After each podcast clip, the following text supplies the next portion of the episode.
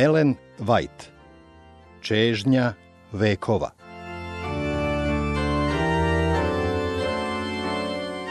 Poglavlje 77. U Pilatovoj sudnici. Ovo poglavlje zasnovano je na evanđeljima po Mateju 27.2 i 11 do 31, po Marku 15, 1 do 20, po Luki 23 od 1 do 25 i po Jovanu 18, 28 do 40, kao i 19 od 1 do 16. Hristos je stajao vezan kao zatvorenik u sudskoj dvorani Pilata, rimskog namjesnika. Okružen je stražom, a sudska dvorana brzo se popunila posmatračima. Napolju, odmah do ulaza, nalazili su se sudija iz Sinedriona, sveštenici poglavari, starešine i svetina. Pošto je osudio Isusa, Sinedrion je došao Pilatu da traži potvrdu presude i njeno izvršenje. Ali ovi jevrejski zvaničnici nisu želeli da uđu u rimsku sudnicu. Prema njihovom obrednom zakonu, time bi se oskvrnili i tako bili sprečeni da učestvuju u praznovanju pashe. U svom slepilu nisu vidjeli tu ubilačku mržnju koja je skrnavila njihova srca. Nisu vidjeli da je Hristos pravo pashalno jagnje i da je zbog toga što su ga odbacili verski praznik izgubio svoj značaj za njih. Kada su spasitelja uveli u sudsku dvoranu, Pilat ga nije posmatrao prijateljskim pogledom. Rimskog namjesnika hitno su pozvali spavaće sobe i zato je odlučio da što pre završi ovaj posao. Bio je spreman da strogo postupi prema zatvoreniku. Sa najstrožim izrazom na licu okrenuo se da vidi kakvog to čoveka treba da ispita zbog koga je tako rano morao da prekine svoj odmor. Znao je da to mora da bude neko ko po želji jevrejskih starešina mora da bude hitno saslušan i kažnjen. Pilat je pogledao ljude koji su teretili Isusa i tada se njegov ispitivački pogled zadržao na Isusu. Imao je posla sa različitim zatvorenicima, ali nikada pred njega nije izveden čovek koji je nosio obeležje takve dobrote i plemenitosti. Na njegovom licu nije bilo ni traga krivice, nikakvog izraza straha, nikakve drskosti ili prkosa. Video je čoveka blagog i dostojanstvenog držanja, čije lice nije nosilo obeležje zločinca, već obeležje neba. Hristov izgled povoljno je uticao na Pilata. Probudilo se ono što je bilo najbolje u njemu. Čuo je o Isusu i njegovim delima. Njegova žena pričala mu je nešto o veličanstvenim delima galilejskog proroka koji je lečio bolesne i podizao mrtve. Sada je ovo u Pilatovom umu ponovo oživelo kao san. Prisjećao se glasova koje je čuo sa raznih strana. Odlučio je da od jevreja potraži obrazloženje krivice ovog zatvorenika. Ko je ovaj čovek i zašto ste ga doveli, upitao je. Kakvu optužbu iznosite protiv njega? Jevreji su bili zbunjeni. Znajući da ne mogu dokazati svoje optužbe protiv Hrista, nisu želeli javno saslušanje. Odgovorili su da je on varalica zvani Isus iz Nazareta. Pilat je ponovo upitao, kakvu krivicu iznosite na ovoga čoveka? Sveštenici nisu odgovorili na njegovo pitanje, već su rečima koje su pokazivale njihovo nezadovoljstvo kazali Kad on ne bi bio zločinac, ne bismo ga predali tebi. Kada ti članovi Sinedriona, narodni prvaci, dovode čoveka za koga smatraju da je zaslužio smrt, zar je potrebno da pitaš za optužbe protiv njega? Nadali su se da će ostaviti utisak na Pilata svešću o svojoj važnosti i tako ga navesti da se saglasi sa njihovim zahtevom, bez sprovođenja prethodnih saslušanja. Žarku su želeli da se potvrdi njihova presuda, jer su znali da bi narod, kao svedok Hristovih čudesnih dela, mogao da ispriča nešto sasvim drugačije od izmišljotine koji su sada ponovo iznosili. Sveštenici su smatrali da pomoću slabog i kolebljivog pilata, bez ikakvih teškoća, mogu da sprovedu svoje namere. Pre ovoga, on je u žurbi potpisivao smrtne presude, osuđujući ljude za koje su znali da ne zaslužuju smrt. Prema njegovoj proceni, život sužnja malo je vredeo. Njegova nevinost ili krivica nisu imali neki naročiti značaj. Sveštenici su se nadali da će Pilat bez saslušanja dosuditi Isusu smrtnu kaznu. To su tražili kao izraz naklonosti za njihov veliki narodni praznik.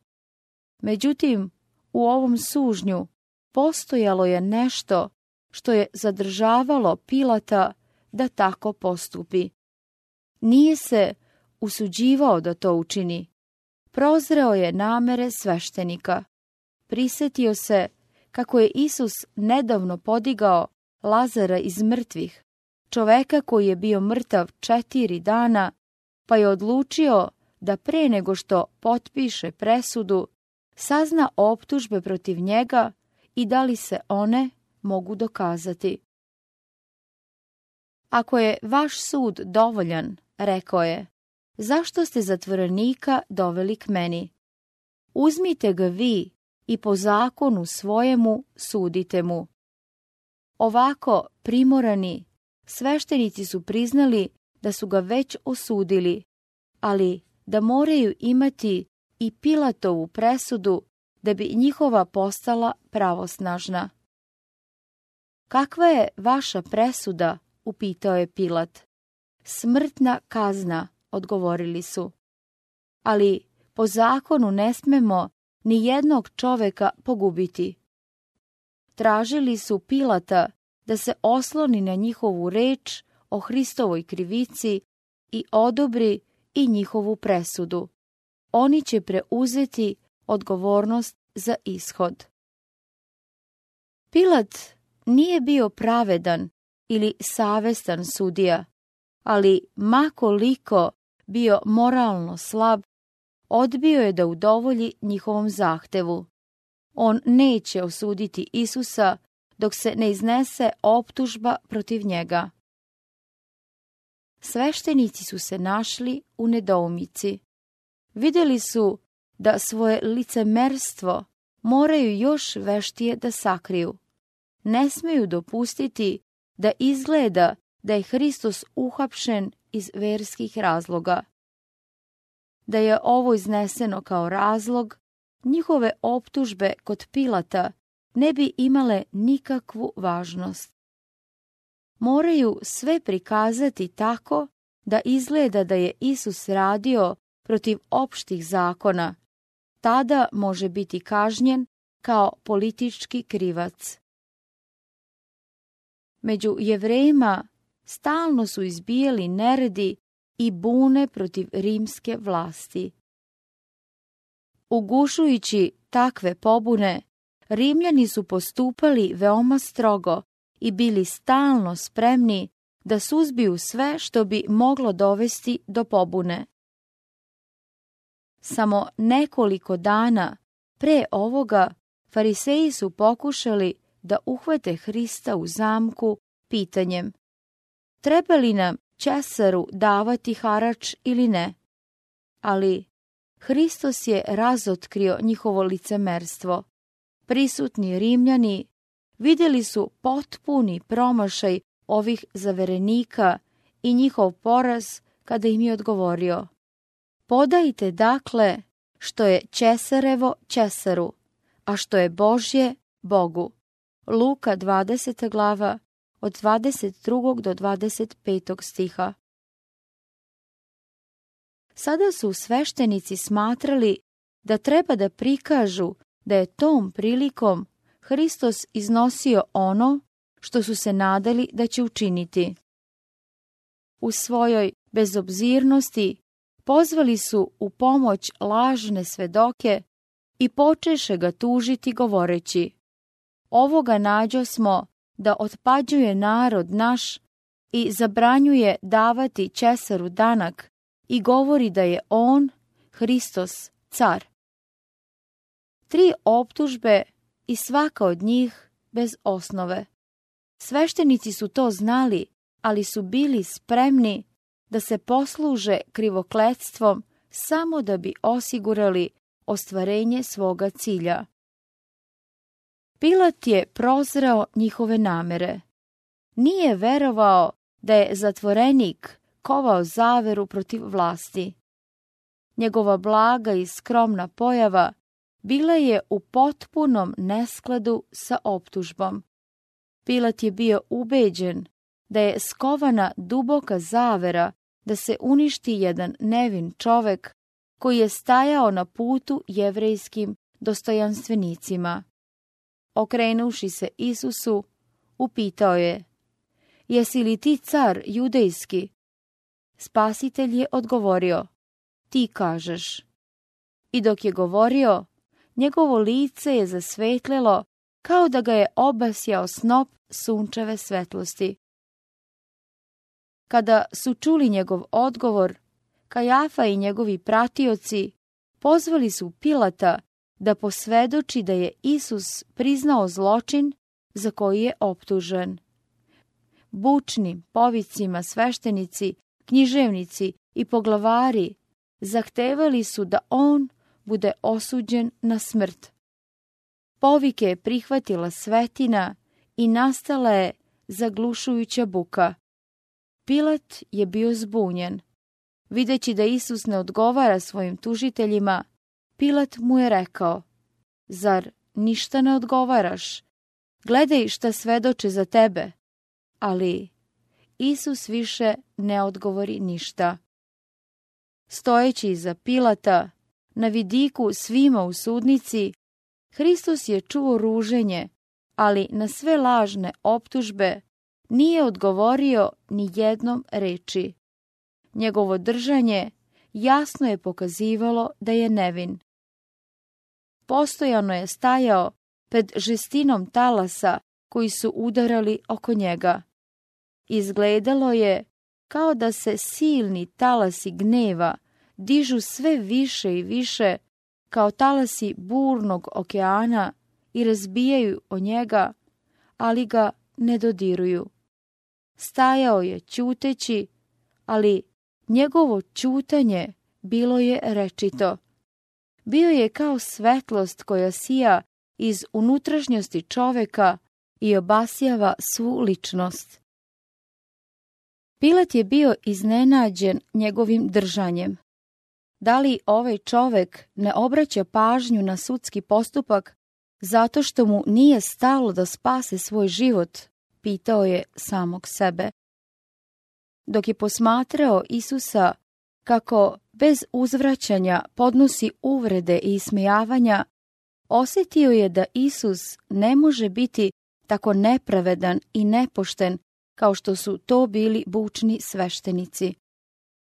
Nadajući se da će od njega saznati istinu i da bi izbegao metež gomile, Pilat je Isusa poveo u stranu i ponovo ga upitao, ti li si car judejski?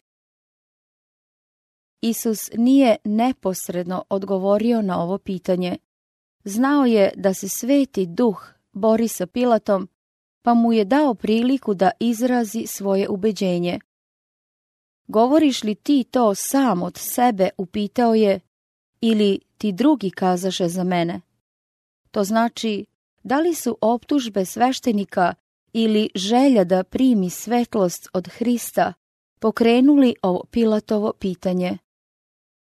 Pilat je razumeo Hristov nagoveštaj, ali se u njegovom srcu pojavila gordost. Nije želeo da prizna osvedočenje koje ga je opterećivalo. Zar sam ja jevrin, rekao je, rod tvoj i glavari sveštenički predašete meni, šta si učinio? Pilatova zlatna prilika je prošla, pa ipak Isus ga nije ostavio bez još veće svetlosti. Iako nije neposredno odgovorio na Pilatovo pitanje, jasno je izložio svoj zadatak. Jasno je rekao Pilatu da on ne želi zemaljski presto. Carstvo moje nije od ovoga sveta, rekao je. Kad bi bilo od ovoga sveta carstvo moje, onda bi sluge moje branile da ne bih bio predan jevrejima, ali carstvo moje nije odavde. Onda mu reče Pilat, dakle, si ti car? Isus odgovori, ti govoriš da sam ja car. Ja sam zato rođen i zato dođoh na svet da svedočim istinu. I svaki koji je od istine sluša glas moj. Hristos je potvrdio da je njegova reč sama po sebi ključ koji će otvoriti tajnu onima koji su spremni da je prihvate. Ona u sebi ima silu i to je tajna širenja njegovog carstva istine. Želeo je da Pilat shvati da samo primanjem i usvajanjem istine njegova upropašćena priroda može da se obnovi. Pilat je želeo da sazna istinu. U njegovom umu vladala je pometnja. Žudno je prihvatio spasiteljeve reči i njegovo srce bilo je pokrenuto velikom čežnjom da sazna šta je istina i kako može da je dokuči. Šta je istina, upitao je, ali nije sačekao odgovor. Gnevni glasovi koji su se čuli s polja podsjetili su ga na obaveze u tom času, jer su sveštenici bučno zahtevali brzo delovanje. Izašavši pred jevreje, odlučno je objavio, ja nikakve krivice ne nalazim na njemu. Ove reči neznabožačkog sudije bile su ošter ukor lukavstvu i licemerju izraelskih poglavara koji su optuživali spasitelja. Kada su to sveštenici i starešine čuli od Pilata, njihovom razočarenju i besu nije bilo kraja. Odavno su kovali zaveru i čekali ovu priliku. Kada su vidjeli da bi Isus mogao biti oslobođen, bili su spremni da ga raskinu na komade. Glasno su optuživali Pilata i pretili da će ga tužiti rimskoj vladi. Optuživali su ga da odbija da osudi Isusa, koji se po njihovom tvrđenju digao protiv Cezara. Ljutiti glasovi govorili su da je Isusov buntovnički uticaj dobro poznat u celoj zemlji. Sveštenici su izjavljivali, on buni ljude, učeći po svoj judeji, počevši od Galileje dovde. U tom času Pilat nije pomišljao da osudi Isusa.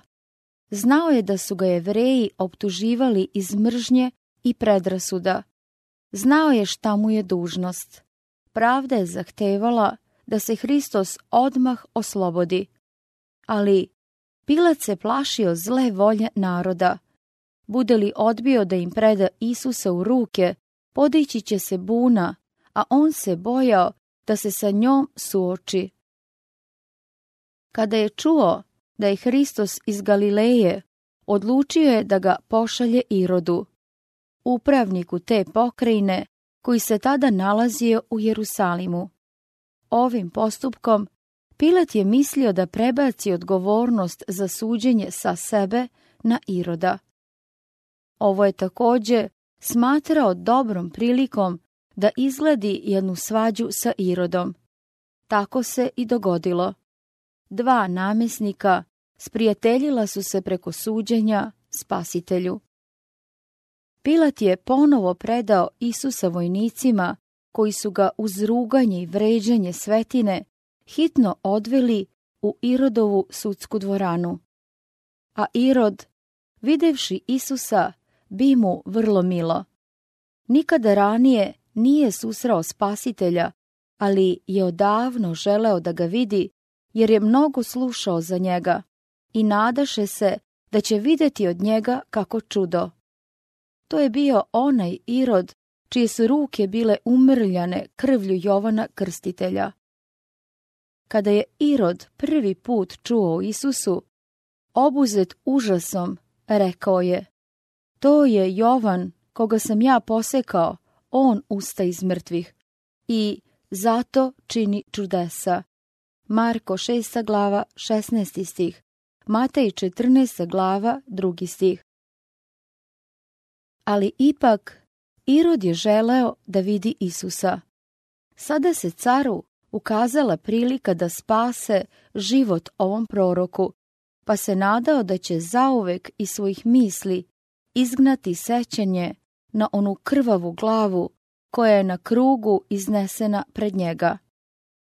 Također je želeo da udovolji svoje znatiželji, pa je pomislio da će Hristos učiniti sve što se traži od njega ako mu bude ponuđena ikakva prilika za oslobođenje. Velika grupa sveštenika i starešina pratila je Hrista do Iroda.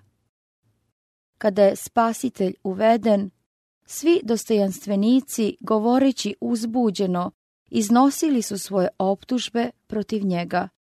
Međutim, Irod se nije obazirao na njihove optužbe.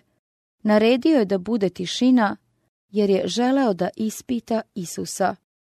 Zapovedio je da se Hristu skinu okovi, istovremeno optužujući njegove neprijatelje, što su grubo postupali sa njim. Posmatrajući sa saosjećanjem mirno lice spasitelja sveta, čitao je na njemu samo mudrost i čistotu. On je, kao i Pilat, bio zadovoljan što je Hristos optužen iz zlobe i zavisti. Hristu je Irod postavio mnogo pitanja, ali spasitelj je za sve to vreme sačuvao dubok mir.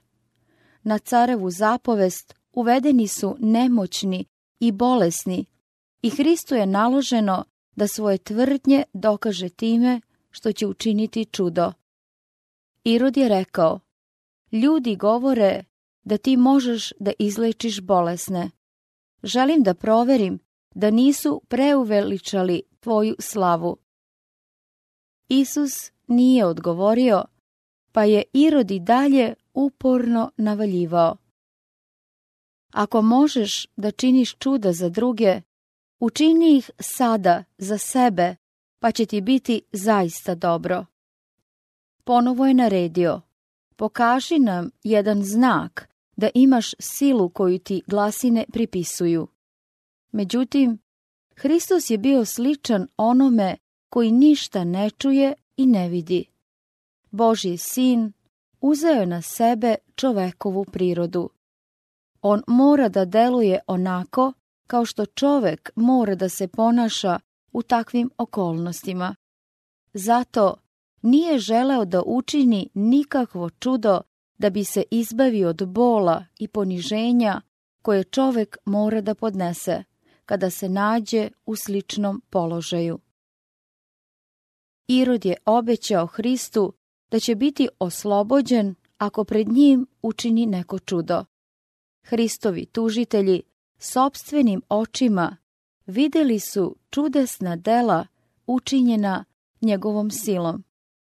Čuli su ga kako zapoveda grobu da vrati svoga mrtvaca.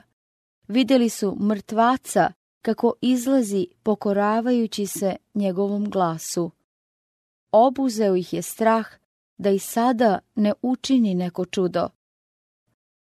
Najviše od svega bojali su se ispoljavanja njegove sile. Takav dokaz zadao bi smrtni udarac njihovim planovima i možda ih stao života. Ponovo su zabrinuti sveštenici i poglavari navalili se svojim optužbama protiv njega. Podižući svoje glasove, izjavljivali su On je izdajica, bogohulnik, on čini svoja čuda silom Velzevula, kneza đavolskog.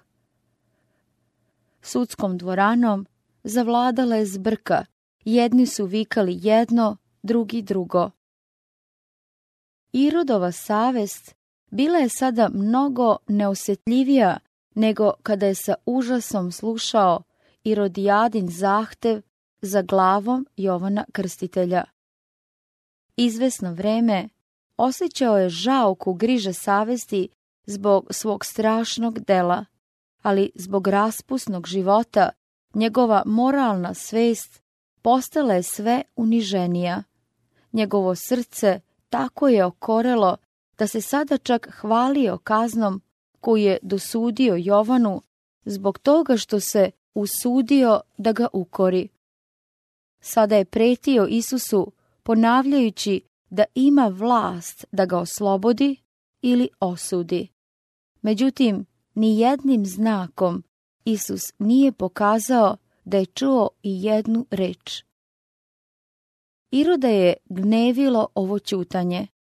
Izgledalo je da ono znači potpunu ravnodušnost prema njegovom autoritetu.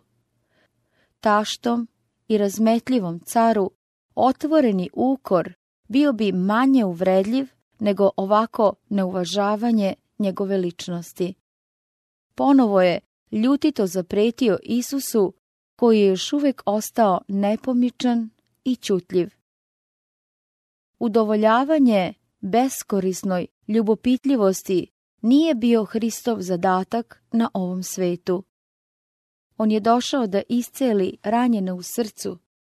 On ne bi čutao da je mogao da izgovori i jednu reč kojom bi izlečio rane dušama obolelim od greha. Ali nije imao ni jednu reč za one koji bi pogazili istinu svojim nesvetim nogama. Hristos je mogao da kaže Irodu takve reči koje bi probile uši ovom okorelom caru.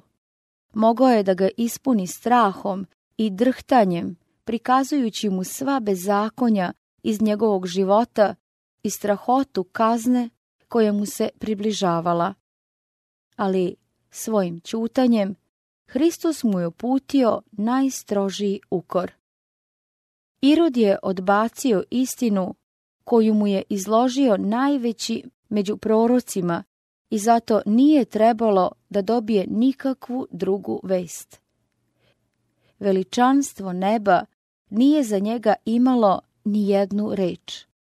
To uho koje je uvijek bilo spremno da sluša ljudske nevolje, nije slušalo Irodove naredbe. Te oči koje su uvijek počivale sa ljubavlju punom sažaljenja i praštanja na grešniku koji se kaje, ni jednim pogledom nisu se zaustavile na Irodu. Te usne koje su izgovarali najupečetljivije istine, koje su se glasom najnežnijeg preklinjanja zauzimale za najgrešnije i najodbačenije, bile su zatvorene za oholog cara koji nije osjećao potrebu za spasiteljem. Irodovo lice potamnelo je od gneva. Obrativši se mnoštvu, Ljutito je proglasio Isusa varalicom. Zatim je rekao Hristu, Ako ne budeš dokazao da si ono što tvrdiš, predaću te vojnicima i narodu. Oni će možda uspeti da te nateraju da govoriš. Ako si varalica, smrt iz njihovih ruku jedino je što zaslužuješ. Ako si Božji sin, oslobodi se tako što ćeš učiniti neko čudo. Tek što je izgovorio ove reči, svetina je navalila na Hrista. Kao zveri bacili su se na plen. Isusa su vukli na sve strane, a Irod se pridružio gomili, želeći da ponizi Božjeg sina. Da rimski vojnici nisu posredovali i odbili gnevnu svetinu, spasitelja bi raskinuli na komade. Irod, osramotivši ga sa svojim vojnicima i narugavši mu se, obuče mu belu haljinu. Rimski vojnici pridružili su se ovom zlostavljanju. Sve što su ovi zli, iskvareni vojnici, potpomognuti Irodom i jevrejskim dostojanstvenicima, mogli smisliti, učinili su spasitelju. Ali njegovo božansko strpljenje nije malaksalo. Hristovi gonitelji pokušali su da procene njegov karakter prema svom sobstvenom. Prikazali su ga tako zlim kao što su sami. Ali iza onog što se moglo vidjeti pojavljivao se drugi prizor. Prizor koji će oni vidjeti jednoga dana u svoj njegovoj slavi. Bilo je nekih koji su drhtali u Hristovoj prisutnosti. Dok se surova svetina klanjala pred njim i smejavajući ga, neki koji su došli sa istim ciljem, vraćali su se prestrašeni i učutkani. Irod je bio osvedočen. Posljednji zraci milosti obasjavali su njegovo srce otvrdnuto grehom. Osjećao je da to nije običan čovek, jer je božanska priroda zasjela kroz ljudsku prirodu. U času dok je Hristos bio okružen ismevačima, preljubočincima i ubicama, Irod je osjećao da posmatra Boga u njegovom prestolu. Okoreo kakav je bio, nije se usudio da potvrdi Hristovu presudu. Želeo je da se oslobodi strašne odgovornosti i poslao je Isusa natrag u rimsku sudnicu. Pilat je bio razočaran i veoma nezadovoljan. Kada su se jevreji vratili sa svojim zatvorenikom, nestrpljivo ih je upitao šta žele od njega. Podsjetio ih je da je već saslušao Isusa i da nije našao nikakve krivice na njemu. Rekao im je da su izneli optužbe protiv njega, ali nisu bili u stanju da dokažu ni jednu jedinu. Poslao je Isusa Irodu, tetrarhu Galileje, jednom koji je bio pripadnik njihovog naroda. Ali ni on nije našao na njemu ništa što zaslužuje smrt. Dakle, da ga izbijem, rekao je Pilat, pa da ga pustim. Ovdje je Pilat pokazao svoju slabost. Izjavio je da je Isus nevin, ali ipak je bio voljan da ga išiba da umiri njegove tužitelje. Bio je spreman da žrtvuje pravdu i načelo da bi se nagodio sa svetinom. To ga je dovelo u nepovoljan položaj. Gomila se oslonila na njegovu neodlučnost i još upornije tražila život zarobljenika. Da je Pilat odmah odlučno stao, odbijajući da osudi čoveka za koga je ustanovio da je nevin, prekinuo bi sudbonosni lanac koji će ga držati okovanog u griži savesti i krivici dok god bude živeo. Da je sproveo u delo ono što je smatrao da je pravo, jevriji se ne bi usuđivali da mu nalažu šta da čini. Hristos bi bio ubijen, ali krivica ne bi počinula na Pilatu. Međutim, Pilat se sve više oglušavao o glas svoje savesti. Našao je izgovor da ne sudi po pravdi i pravičnosti, pa se sada našao gotovo bespomoćan u rukama sveštenika i poglavara. Ovo kolebanje i neodlučnost potvrdili su njegovu propast. Čak i sada, Pilat nije ostavljen da slepo deluje. Božanska vest odvraćala ga je da ne učini delo za koje se spremao. Kao odgovor na Hristovu molitvu, Pilatovoj ženi javio se anđeo sa neba i ona je u snu videla spasitelja i razgovarala sa njim. Pilatova žena nije bila jevrejka, ali dok je u svom snu posmatrala Isusa, nije nimalo posumnjala u njegov karakter ili misiju. Znala je da je on nebeski knez. Vidjela ga je na suđenju u sudskoj dvorani. Vidjela mu je ruke čvrsto vezane poput ruku nekog zločinca.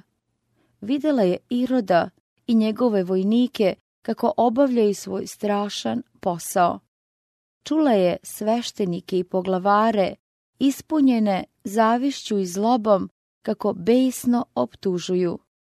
Čula je reči, mi imamo zakon i po zakonu našemu valja da umre.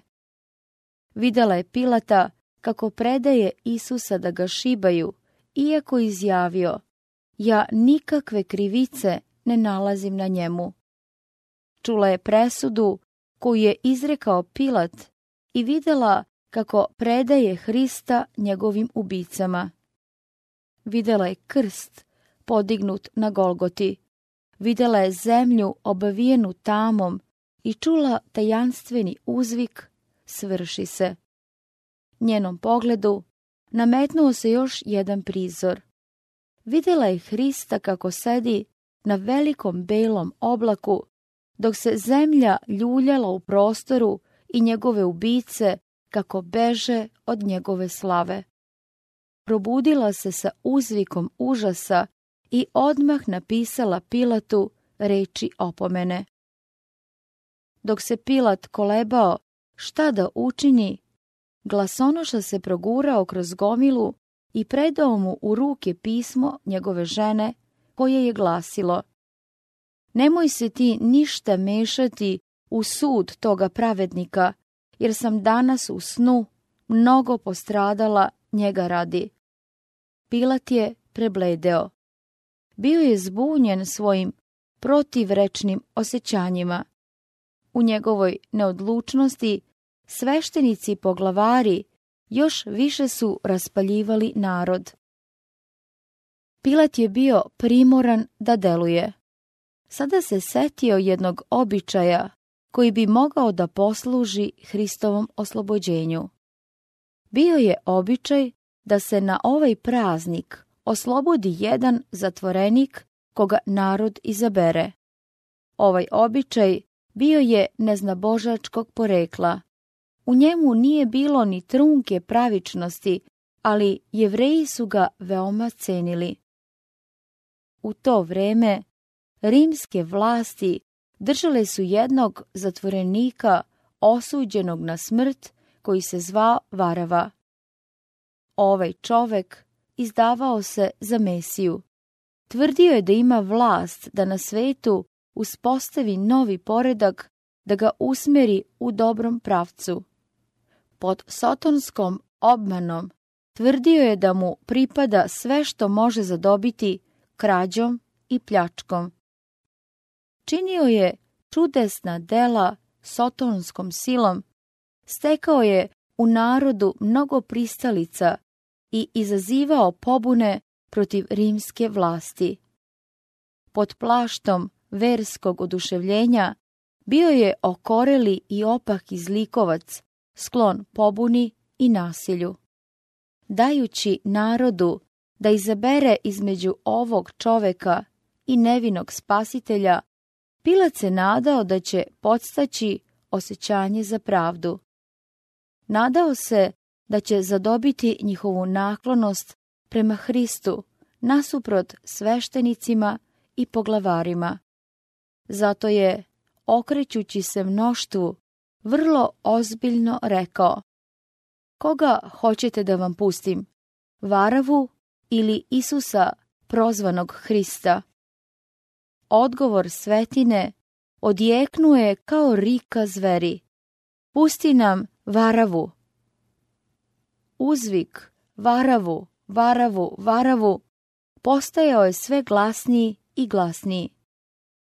Misleći da narod nije razumeo njegovo pitanje, Pilat je upitao, hoćete li da vam pustim cara judejskog? Međutim, oni su ponovo povikali, uzmi ovoga, a pusti nam varavu. A šta ću činiti sa Isusom prozvanim Hristom, upitao je Pilat. Ponovo je uskomešano mnoštvo zaurlalo nalik zlim duhovima.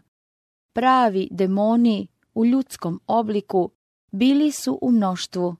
I šta se drugo moglo očekivati do odgovor da se razapne? Pilat je bio uznemiren. Nije ni pomislio da će doći do ovoga. Ustuknuo je od izručenja nevinog čoveka na najsramniju i najsvirepiju smrt koja se može dosuditi.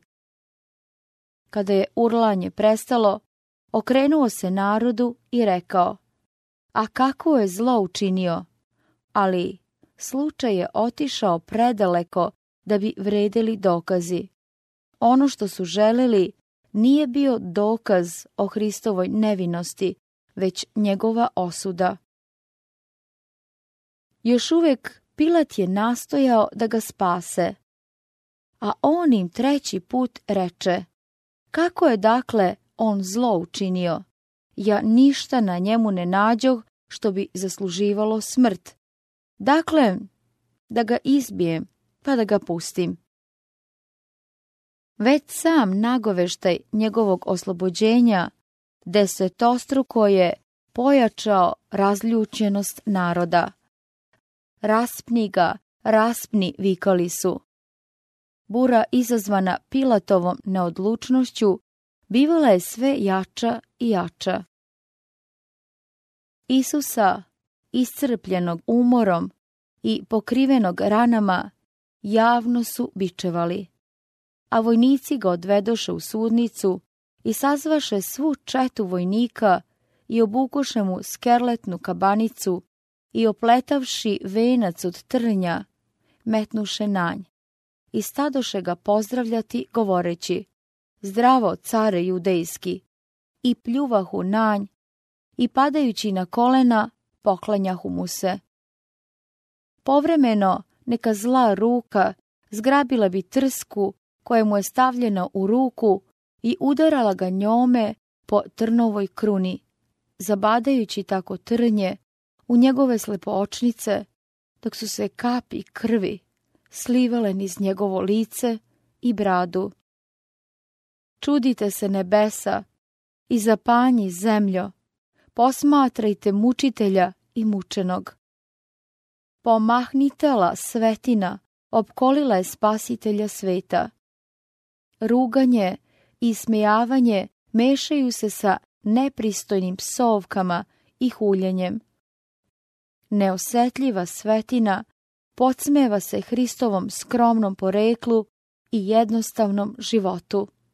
Rugaju se njegovoj tvrdnji da je Boži sin, a prostačke šale i uvredljivo podrugivanje prelaze od usta do usta. Sotona predvodi svirepu svetinu u njenom zlostavljanju spasitelja. Nameravao je da, ako ga bude moguće, navede na osvetu ili ga nagna da se čudom oslobodi i tako sruši plan spasenja. Samo jedna mrlja u njegovom ljudskom životu, jedan neuspešan pokušaj njegove ljudske prirode da podnese to strašno iskušenje, pa bi Božje jagnje postalo nesavršena žrtva, a čovekovo otkupljenje promašaj. Međutim, on koji je mogao da zapovedi da mu dođe u pomoć nebeske vojske, on koji je mogao da otera svetinu zastrašenu otkrivanjem sjaja njegovog božanskog veličanstva, u savršenom miru podčinio se najsurovijim uvredama i ruženju. Hristovi neprijatelji tražili su čudo kao dokaz njegovog božanstva. Imali su mnogo veći dokaz od i jednog koji su tražili. Kao što je svirepost unizila njegove mučitelje ispod ljudskog dostojanstva i učinila ih sličnim Sotoni, tako su krotost i strpljenje uzdigli Isusa iznad ljudskog i dokazali njegovo srodstvo sa Bogom. Njegovo poniženje bilo je jemstvo njegovog uzdizanja. Kapi krvi koje su u samrtnim mukama tekle sa njegovih ranjenih slepočnica niz lice i bradu, bile su jemstvo njegovog pomazanja uljem radosti. Jevrejima prva glava, deveti stih. Kao našeg velikog poglavara svešteničkog. Sotonin bes bio je veliki kada je video da sva zlostavljanja nanesena spasitelju nisu iznudila ni najmanje gunđanje sa njegovih usana. Iako je na sebe uzeo ljudsku prirodu, bio je ojačan božanskom snagom i nije se udaljio ni u čemu od volje svoga oca.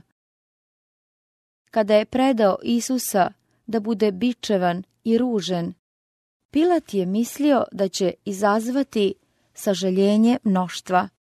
Nadao se da će narod to smatrati dovoljnom kaznom. Smatrao je da će čak i zloba sveštenika biti zadovoljena.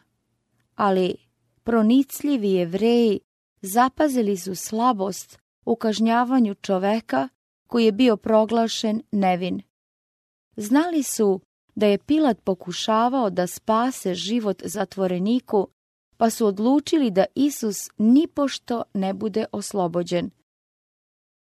Da bi nam ugodio i zadovoljio nas, Pilat ga je išibao, mislili su, pa ako budemo vršili pritisak do odlučujućeg trenutka, sigurno ćemo postići svoj cilj. Pilat je sada poslao da Varavu dovedu u sudnicu. Zatim je jednog pored drugog izveo pred narod oba zatvorenika i pokazujući na spasitelja, rekao svečanim glasom, evo čoveka, evo ga izvodim k vama napolje, da vidite da na njemu ne nalazim nikakve krivice. Tu je stajao Boži sin, noseći haljinu poruge i trnov venac. Obnažen do pojasa, njegova leđa bila su u dugim, strašnim modricama iz kojih je neprekidno tekla krv. Iscrpljenost i bol ogledale su se na okrvavljenom licu. Njegov izgled nikada nije bio lepši nego tad. Spasiteljevo lice nije bilo izmenjeno pred njegovim neprijateljima. Svakom crtom izražavao je blagost, spokojstvo i najnežniju samilost prema svojim surovim neprijateljima. U njegovom ponašanju nije bilo kukavičke slabosti, već snage i dostojanstva dugog trpljenja. Zatvorenik, pored njega, bio je upečatljiva suprotnost. Svaka crta varavinog lica odavala je okorelog razbojnika kakav je zaista i bio. Suprotnost je govorila svakom posmatraču. Neki od prisutnih su plakali. Dok su gledali Isusa, njihova srca bila su ispunjena sa osjećanjem. Čak su i sveštenici i poglavari bili osvedočeni da je zaista ono što je za sebe tvrdio. Rimski vojnici koji su okruživali Hrista nisu svi bili tako tvrdokorni. Neki su ozbiljno posmatrali njegovo lice, tražeći dokaz da li je zaista zločinac ili opasni krivac. S vremena na vreme okrenuli bi se i bacili prezrivi pogled na Varavu. Nije bio potreban neki veliki posmatrački dar da bi ga potpuno prozreli. Ponovo su se okrenuli onome koji se nalazio na sudu. Gledali su božanskog patnika sa osjećanjem dubokog sažaljenja. Hristova tiha pokornost utisnula je u njihove misli prizor koji se nikada neće izbrisati, dok ga ne priznaju kao Hrista ili odbace i tako odluče o svojoj sudbini. Pilat je bio zadivljen spasiteljevim strpljenjem bez roptanja. Nije sumnjao da će izgled ovog čoveka nasuprot varavi u jevrejima probuditi saosećanje.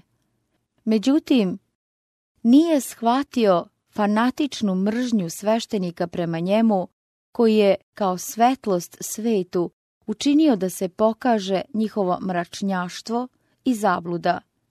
Razjarili su svetinu, pa su sveštenici, poglavari i narod ponovo podigli svoj pogled sa onim strašnim uzvikom. Raspni ga, raspni. Najzad, izgubivši svako strpljenje zbog njihove nerazumne svireposti, Pilat je očajnički povikao. Uzmite ga vi i raspnite, jer ja ne nalazim na njemu krivice.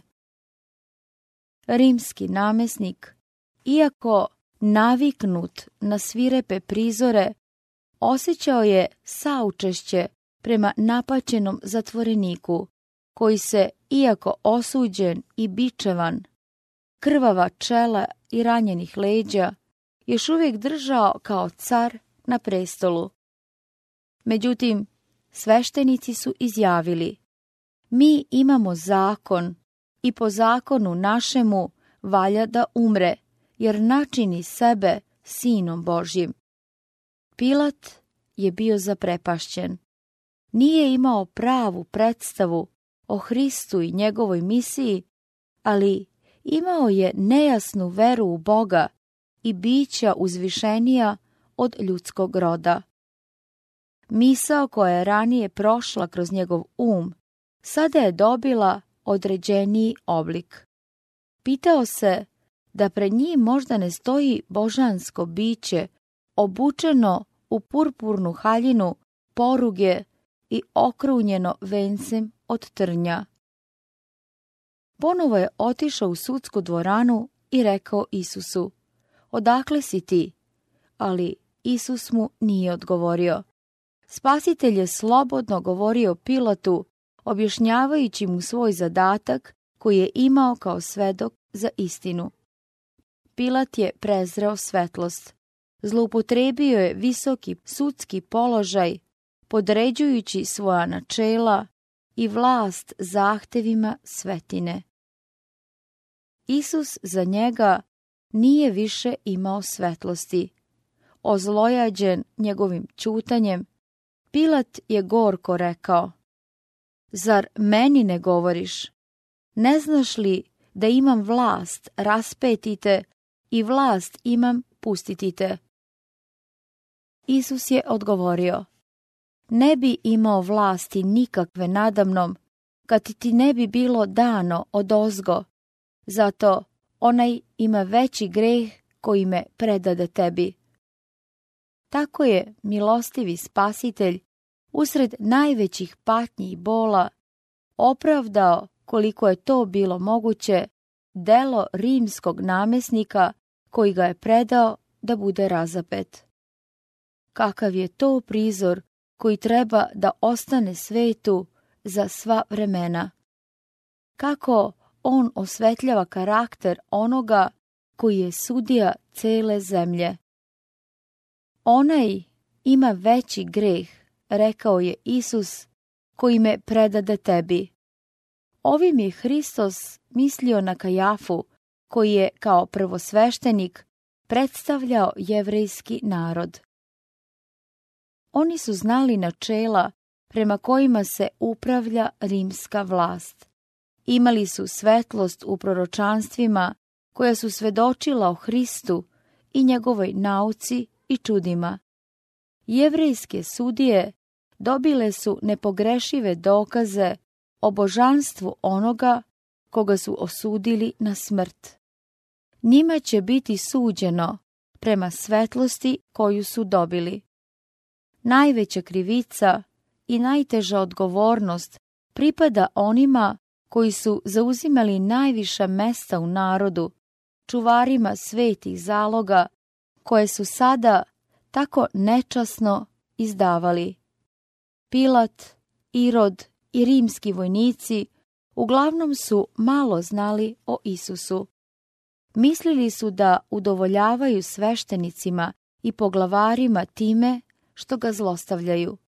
Nisu imali svetlost koju je jevrejski narod tako obilno primio. Da je svetlost data vojnicima, oni ne bi tako surovo postupili sa Hristom. Pilat je opet predložio da oslobodi spasitelja, ali jevreji vikahu govoreći, ako ovoga pustiš, nisi prijatelj Česaru. Na taj način ovi licemeri pretvarali su se da su zabrinuti za Cezarovu vlast. Od svih protivnika rimske vlasti, jevreji su bili najogorčeniji. Kada su bili bezbedni, najokrutnije su sprovodili svoje narodne i verske zahteve, ali kada su želeli da ostvare neku surovu nameru, uzdizali su Cezarovu moć.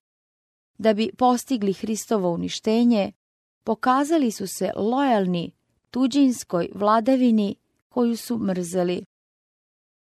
Svaki koji sebe carem gradi, nastavili su, protivi se Česaru. To je dirnulo Pilatovo najosjetljivije mesto. Rimska vlada sumnjala je u njega i znao je da bi takav izveštaj prouzrokovao njegovu propast.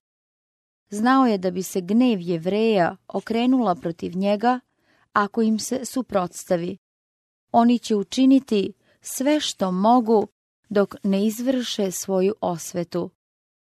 Pred sobom je imao primjer upornosti kojom su tražili život onoga koga su bezrazložno mrzeli. Pilat je tada zauzeo svoje mesto na sudskoj stolici i ponovo predstavio Isusa narodu govoreći Evo car vaš. Ponovo se čuo besni uzvik Uzmi raspni ga. Glasom koji se nadaleko čuo, Pilat je upitao Zar cara vašega da razapnem? Ali nečiste i bogohulne usne izrekle su reči mi nemamo cara osim Česara. Izborom neznabožačkog vladara jevrijski narod udaljio se od Božje vladavine. Odbacili su Boga kao svoga cara. Od sada pa nadalje nemaju više oslobodioca. Nemaju cara osim Cezara. Sveštenici i učitelji naveli su narod na ovo. Oni su bili odgovorni za ovo i sve strašne posljedice koje su usledile. Verske vođe bile su krive za greh i propast naroda.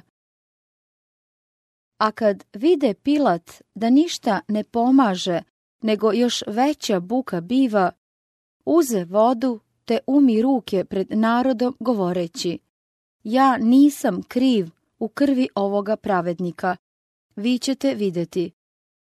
U strahu i samo osudi Pilat je posmatrao Isusa. U prostranom moru podignutih lica, njegovo lice jedino je bilo mirno. Oko njegove glave kao da je blistala blaga svetlost. Pilat je u svom srcu rekao, on je Bog. Okrenuši se, mnoštvu izjavio je, ja sam čist od njegove krvi. Uzmite ga vi i raspnite, ali znajte, sveštenici poglavari, proglašavam ga pravednim čovekom. Neka onaj za koga on tvrdi da je njegov otac sudi vama, a ne meni za današnje delo. Tada je rekao Isusu, oprosti mi ovo, ja ne mogu da te spasem. Pošto je ponovo išibao Isusa, predao ga je da se razapne. Pilat je čeznuo da oslobodi Isusa. Međutim, uvideo je da to ne može da učini i sačuva svoj položaj i čast. Radije je izabrao da žrtvuje jedan nevini život, nego da izgubi svoju svetovnu moć. Koliko je mnogo onih koji, da bi izbegli štetu ili patnje, na sličan način žrtvuju načelo. Savest i dužnost ukazuju na jedan put, a lična korist na drugi. Struja snažno kreće u pogrešnom pravcu i onaj koji pravi sporazume sa zlom biva odnesen u gustu tamu krivice. Pilat je popustio zahtevima svetine. Radije je predao Isusa da bude razapet, nego da se izloži opasnosti da izgubi svoj položaj. Ali, uprkos njegovoj predostrožnosti, upravo ono čega se plašio kasnije ga je snašlo. Oduzete su mu počasti, bio je zbačen sa svog visokog položaja i mučen grižom savesti i povređenom gordošću, ubrzo posle raspeća okončao je svoj život. Tako će svi koji čine ustupke grehu dobiti samo žalost i propast. Neki se put čini čoveku prav, a kraj mu je put k smrti. Priče 14. glava 12. stih. Kada je Pilat izjavio da je nevin u Hristovoj krvi, Kajafa je prkosno odgovorio krv njegova na nas i na našu decu. Ove strašne reči prihvatili su sveštenici i poglavari i one su u mnoštvu odjekivale kao neljudska rika. Sve mnoštvo odgovorilo je govoreći krv njegova na nas i na našu decu. Izraelski narod izvršio je svoj izbor pokazujući na Isusa, govorili su, ne ovoga, nego Varavu. Varava, razbojnik i ubica, bio je Sotonin predstavnik. Hristos je bio Boži predstavnik. Hristos je bio odbačen, Varava izabran. Varavu će i dobiti. Izvršivši taj izbor, prihvatili su onoga koji je od početka bio lažljivac i ubica. Sotona je bio njihov vođa. Kao narod radit će po njegovom naređenju. Činit će njegova dela. Morat će da podnose njegovu vladavinu. Taj narod koji je izabrao Varavu mesto Hrista, osjećat će Varavinu svirepost dok god bude bilo vremena posmatrajući izbijeno Božje jagnje, jevreji su vikali, krv njegova na nas i na našu decu. Taj strašan uzvik uzdigao se do Božjeg prestola. Ta presuda koju su sami sebi izrekli bila je zapisana na nebu.